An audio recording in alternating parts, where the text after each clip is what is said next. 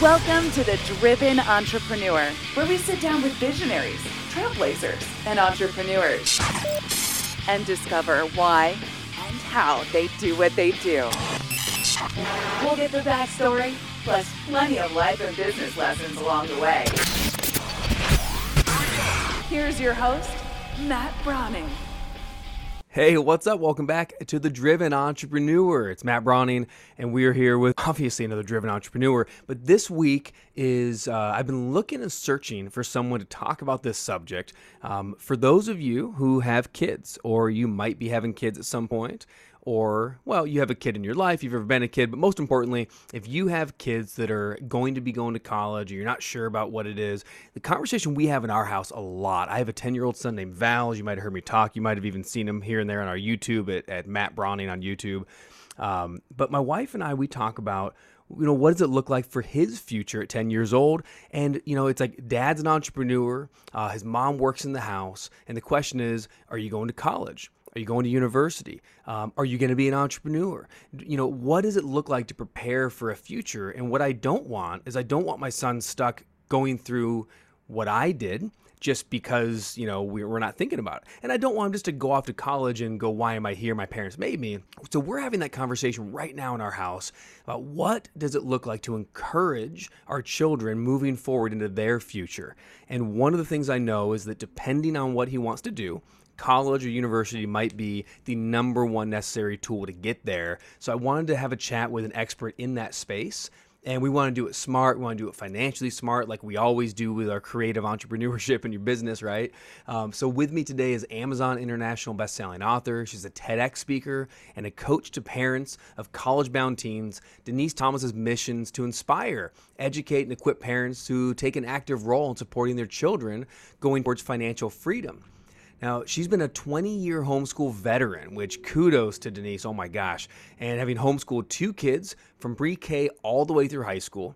And then both of her kids, watch this, attended their first choice college on 17, one seven, on 17 scholarships exceeding $199,000. And they even walked out of college with cash in hand. You heard me right. No student loans, no debts, like which is what most kids have. They actually walked out with cash in hand, everything paid for because of what she did and focused on. So she teaches you how to keep your money and not have college be a death sentence. Again, a lot of entrepreneur kids have uh, a lot of entrepreneurs' children. The right path, even if they get into the business with you, is going to be to have a degree behind them. So Denise, welcome to the show. Are you there, uh, my friend? I can't wait to chat with you. Oh, I'm looking forward to this, Matt. Thank you for having me on. Hey, so um, you know, my first question is, oh my gosh, you're a rock star girl. Like homeschooling two kids from pre-K through high school. Is that something that you always wanted to do even before you had kids, or was it a situation you kind of, you know, that kind of came into, fell into your lap, or you got forced into? Tell me the story of homeschooling. That I have to say was not a plan. Definitely not a plan. Uh, we happened to have been living in an area at the time when my girlfriend, who was happened to be homeschooling, took me to a homeschool convention that year. I just wanted to know what it was all about, really had no idea. But what I saw were professional families. You know, you, people have weird uh, ideas of what homeschooling looks like. It's normal people, people who are engineers, they're entrepreneurs, they're business owners. Normal people were there with their children at a conference and kids of all ages, from toddlers all the way through high school. But what impressed me most was that all of these children were well behaved and well mannered. That that made an impression. So you uh, you literally showed up at the Amway convention. Sorry, I mean the, the I mean the homeschool convention, and they said, uh, "Check this out. This is more normal than you realize." You know, we found the same thing. Like, you know, sometimes I, I same thing, right? You, you get this rural kind of idea of the the quote unquote weird homeschool kid. But you know what's funny is I've been living in, in Grand Rapids, Michigan for the last three years. And I mean, half the people I know were homeschooled. And they're some of the most normal, well adjusted people. Um, can you, real quick, dispel a couple of myths? This isn't about homeschool on the, but I, I want to encompass kind of all of really, this is about raising kids this episode, you know, and it's about helping the kids train up as we want them to move forward. And I think there's some myths around that that I certainly have, have blown out in my world. We've actually, we're homeschooling our son this year. Um, can you blow out a couple of myths of homeschool? What do people think? You know about socialization and how do they get that and all that kind of. I'll call it. I'm going to call it garbage. But can you blow some of that out of the water? Oh, absolutely. Matt, I can talk anyone into homeschooling. And I know this sounds really weird, but I've actually sat down over ice cream cones with another family at, at a particular store and talked about homeschooling. The myth of socialization to me is one of the foolish, most foolish ones that I've ever heard. Because if you think about it, what are we talking about when we talk about socialization? Well, a homeschool student is interacting with people of all ages. They have their siblings of all ages, they have their parents, their grandparents, and you know, neighbors, etc. They know how to communicate with pretty much anyone. Yet traditionally schooled kids are in a classroom with their own age group for 12 years, all day long. That's all they know. So when they go off into the real world of work or business, everyone around them is going to be a different age. Their boss, their coworkers, they don't know how to communicate with these people. They don't know how to hold a, a normal conversation about, well, anything, life, politics, whatever. They have been raised and they have been stuck in communicating only with their own age group for more than a decade. That's a really, really good point. You know, I always think of it from a slightly different perspective, but I just want to hit on that different age groups. So if you literally are going from class to class and for 12, 13 years, and then even college, right? So years plus, always being around your person.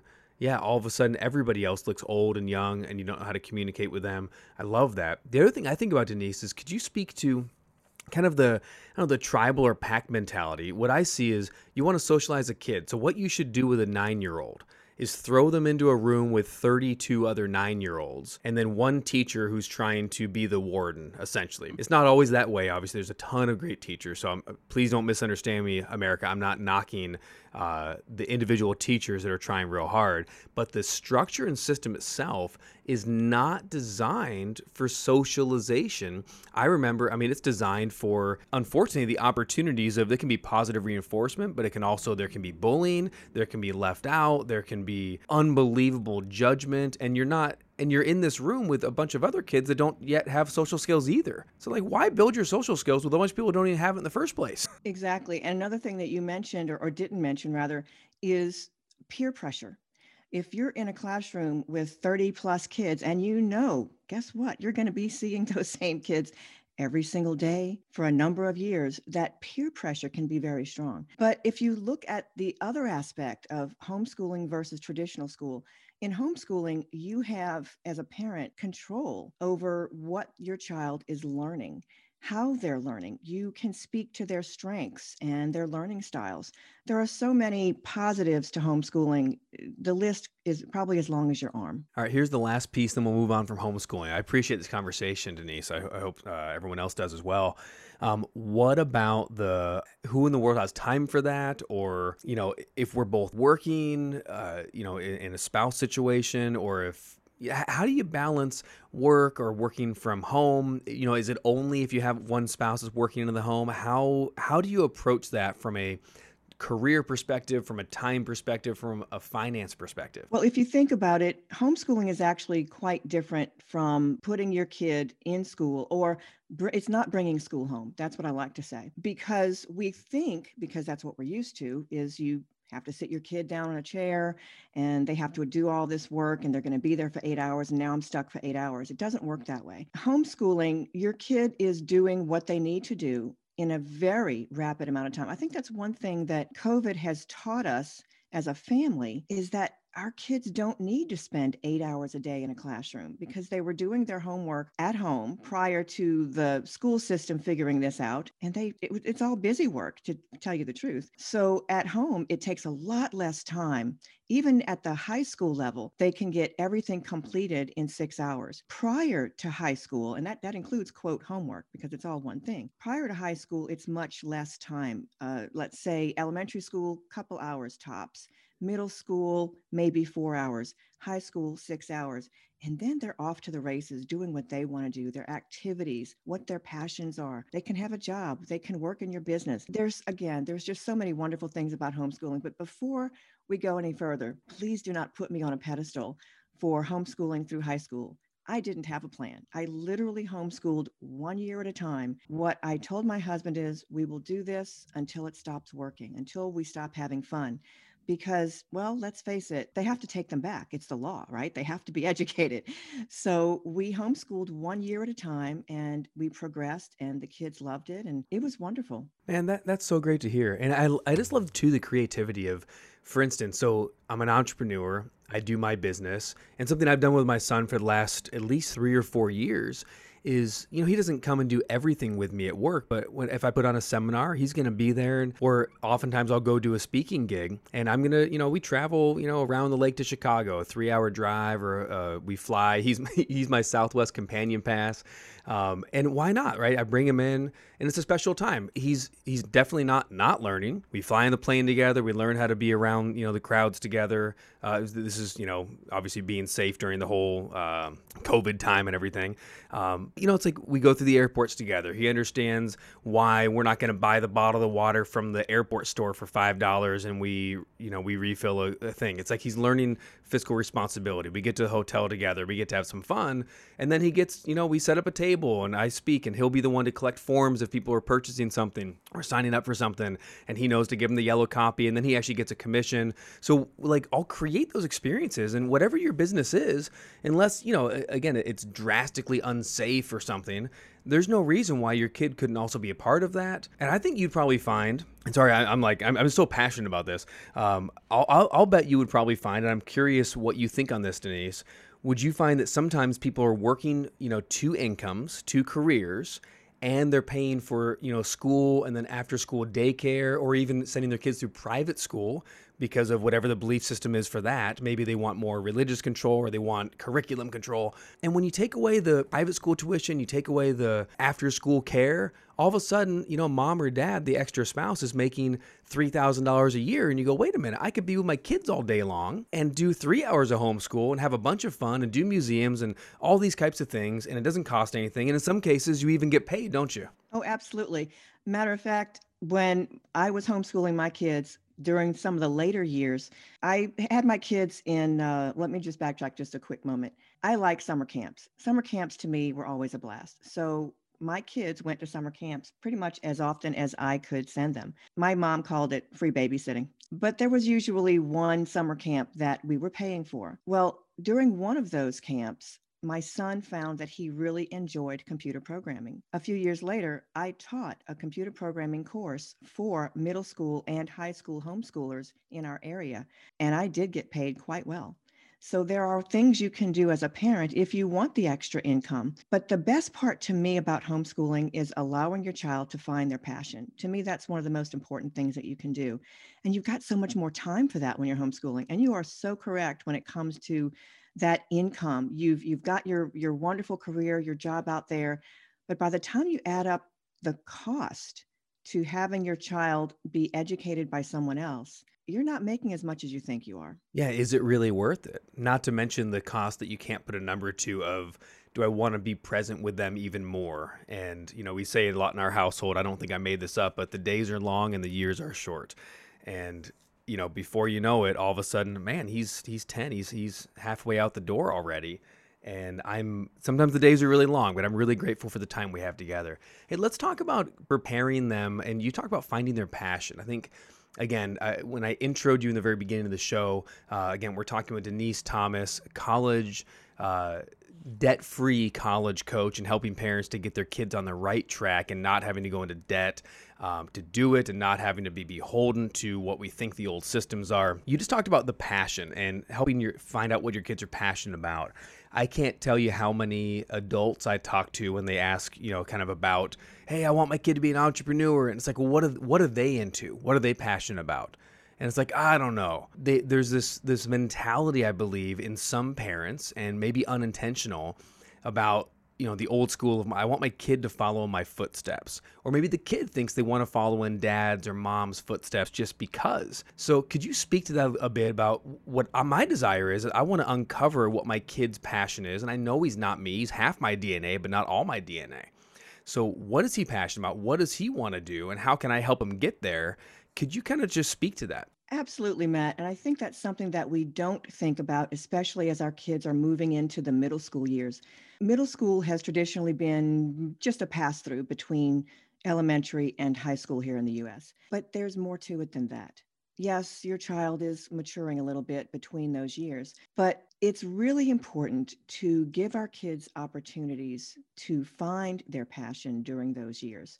Back when I was in school decades ago, college applications did not get submitted until the second half of high school senior year. So, whatever activities or leadership roles your child was involved in in senior year, those were placed on the application as well. Today, college applications are not uh, are submitted much much earlier sometimes before your child has even set foot in their high school for senior year so we're essentially losing those accolades, those opportunities to be placed on that college application. So now we have to backtrack at least one more year to middle school.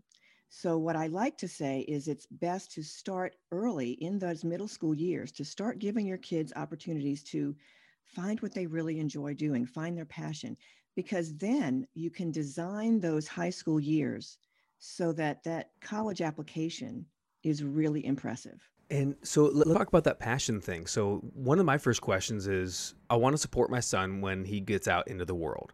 But number one is should he go to college? Do you believe every kid should go to college? Are there times when a kid should look at their passions and their talents and what they really want to do with their life and go to trade school or use the maybe the the funds or whatnot to start a business? What's and I don't know if there's a right way for that, but what's your take on first off, should everybody go to a college? Is there benefit for that for everyone, or is there better pathways? How do you discover that? I'm going to start with absolutely not. Not everyone should go to college. I think that's one of the many myths that we've been believing over the last decades that you have to go to college and get a degree in order to be successful in life. Today, especially with the internet, we know everyone knows people who are highly successful that don't have a college diploma.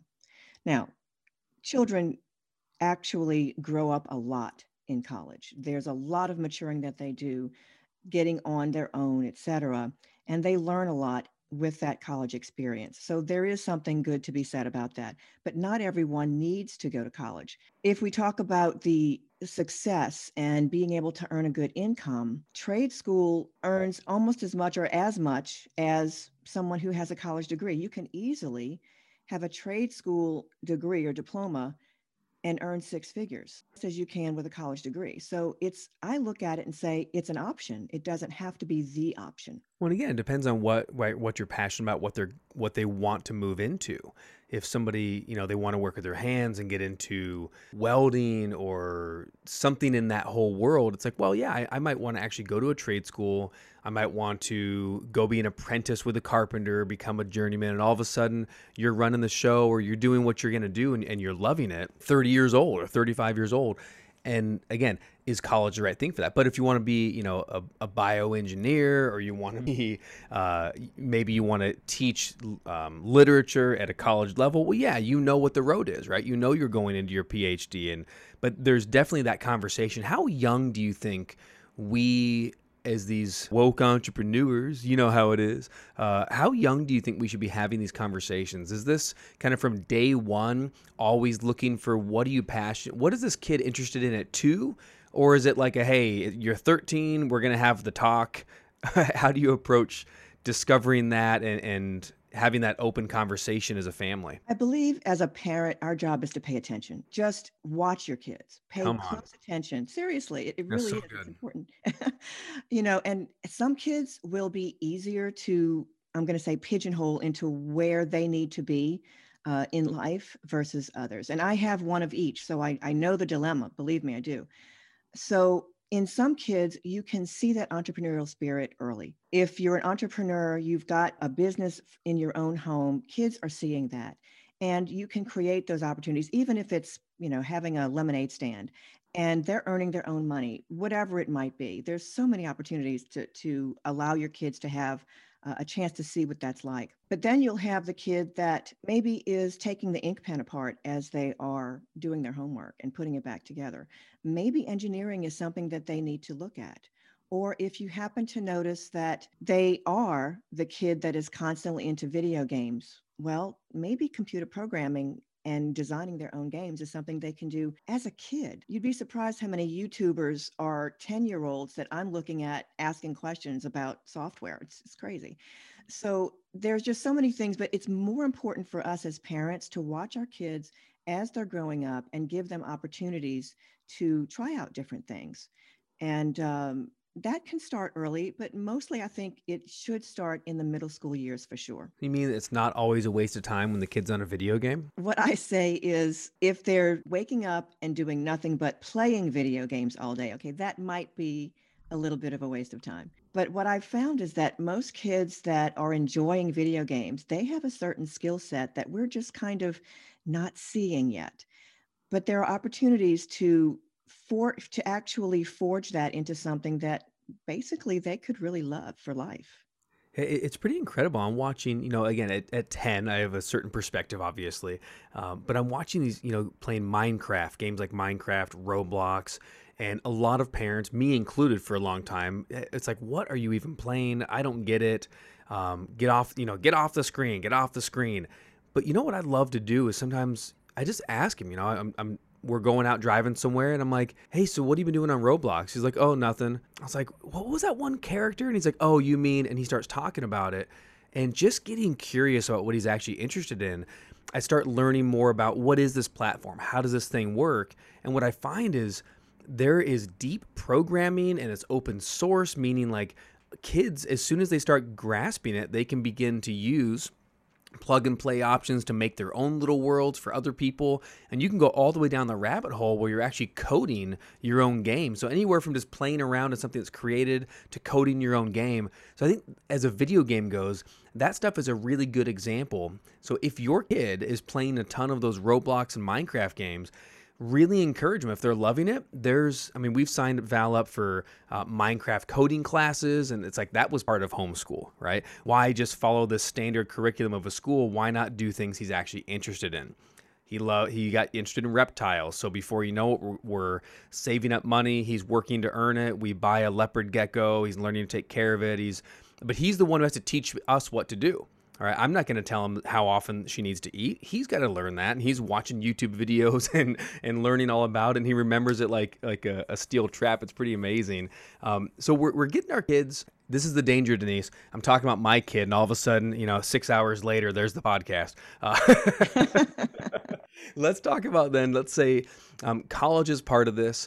I am wanting, you know, we want to save up money for him but there might not be enough extra money. And I might wake up and you might be hearing this, and your kid is 16 years old or 17 right now.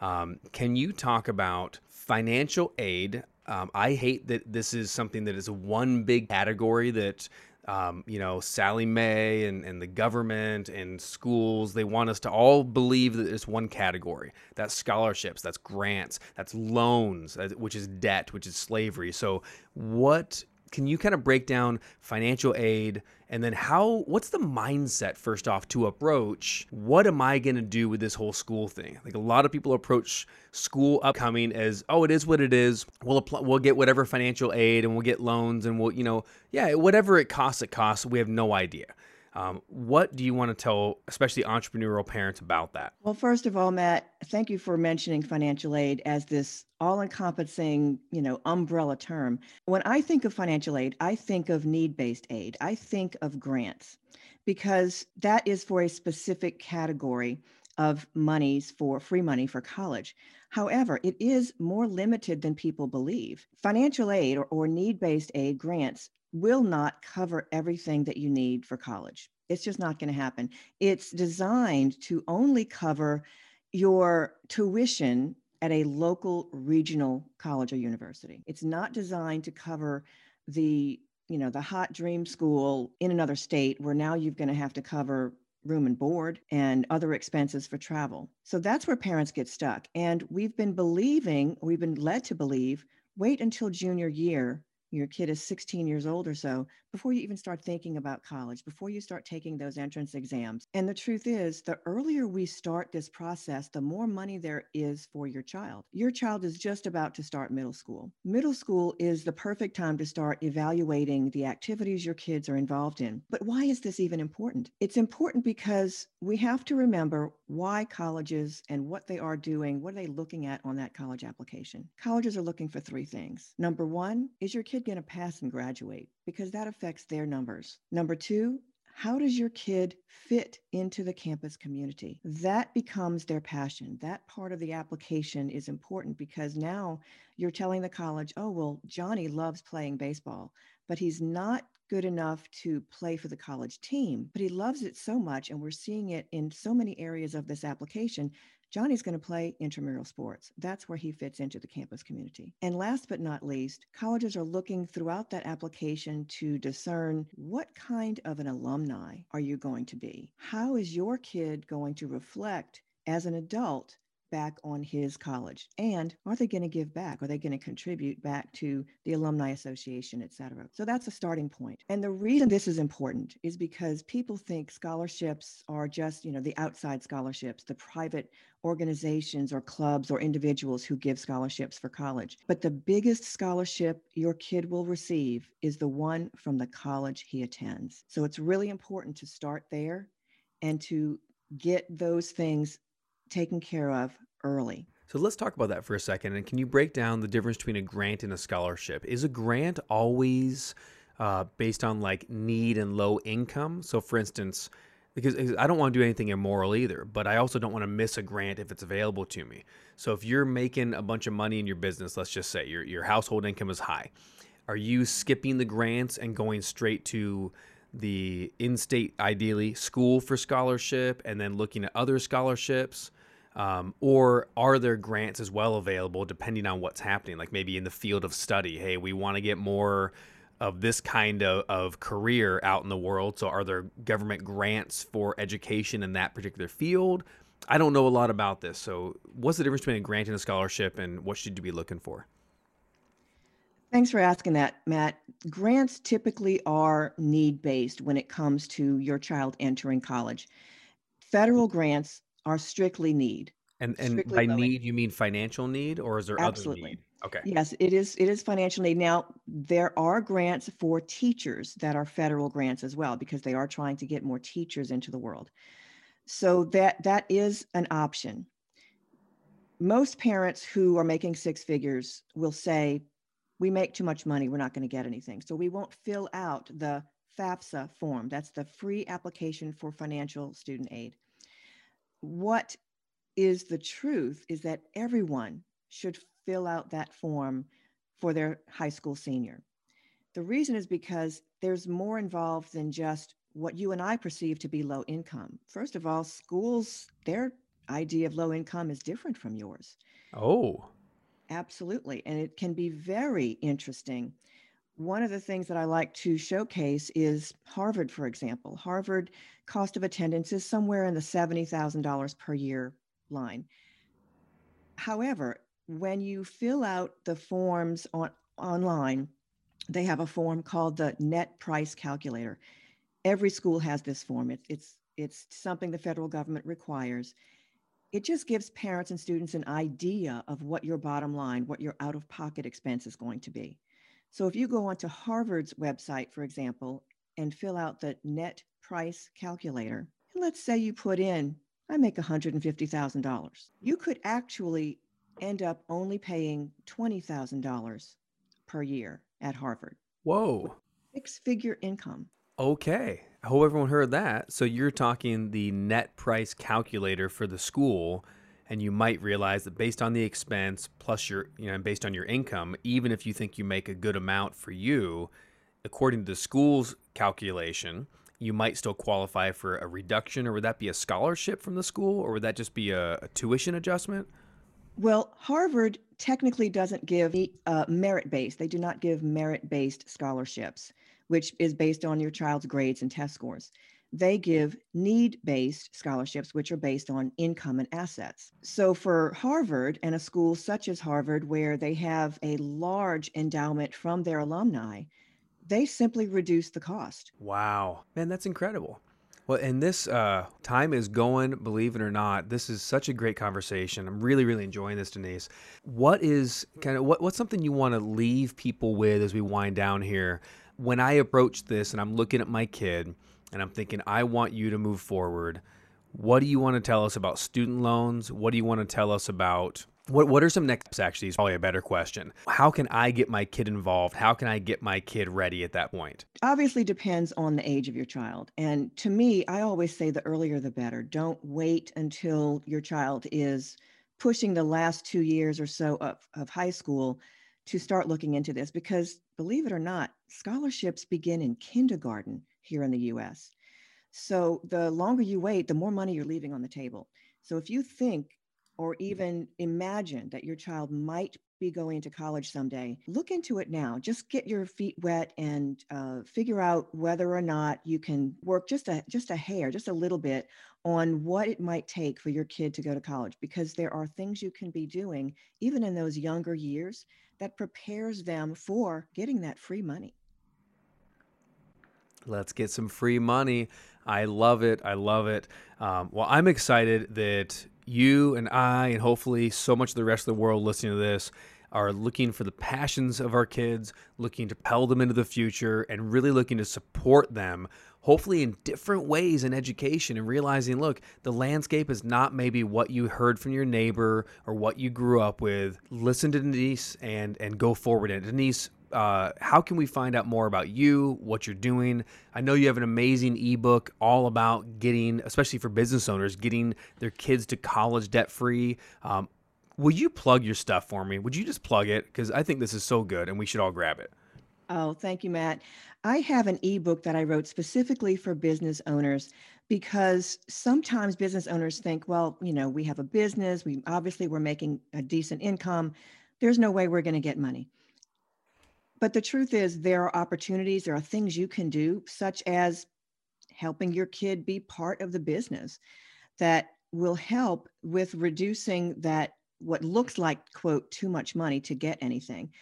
Also let's not forget academics. There are academic scholarships that will practically pay for your kid to go to college for free. But again you've got to start those things free uh, early. What i have for our entrepreneur for our business owner families is an ebook called The Business of Paying for College. And they can find it at getaheadoftheclass.com forward slash business book. Awesome. Getaheadoftheclass.com forward slash business book.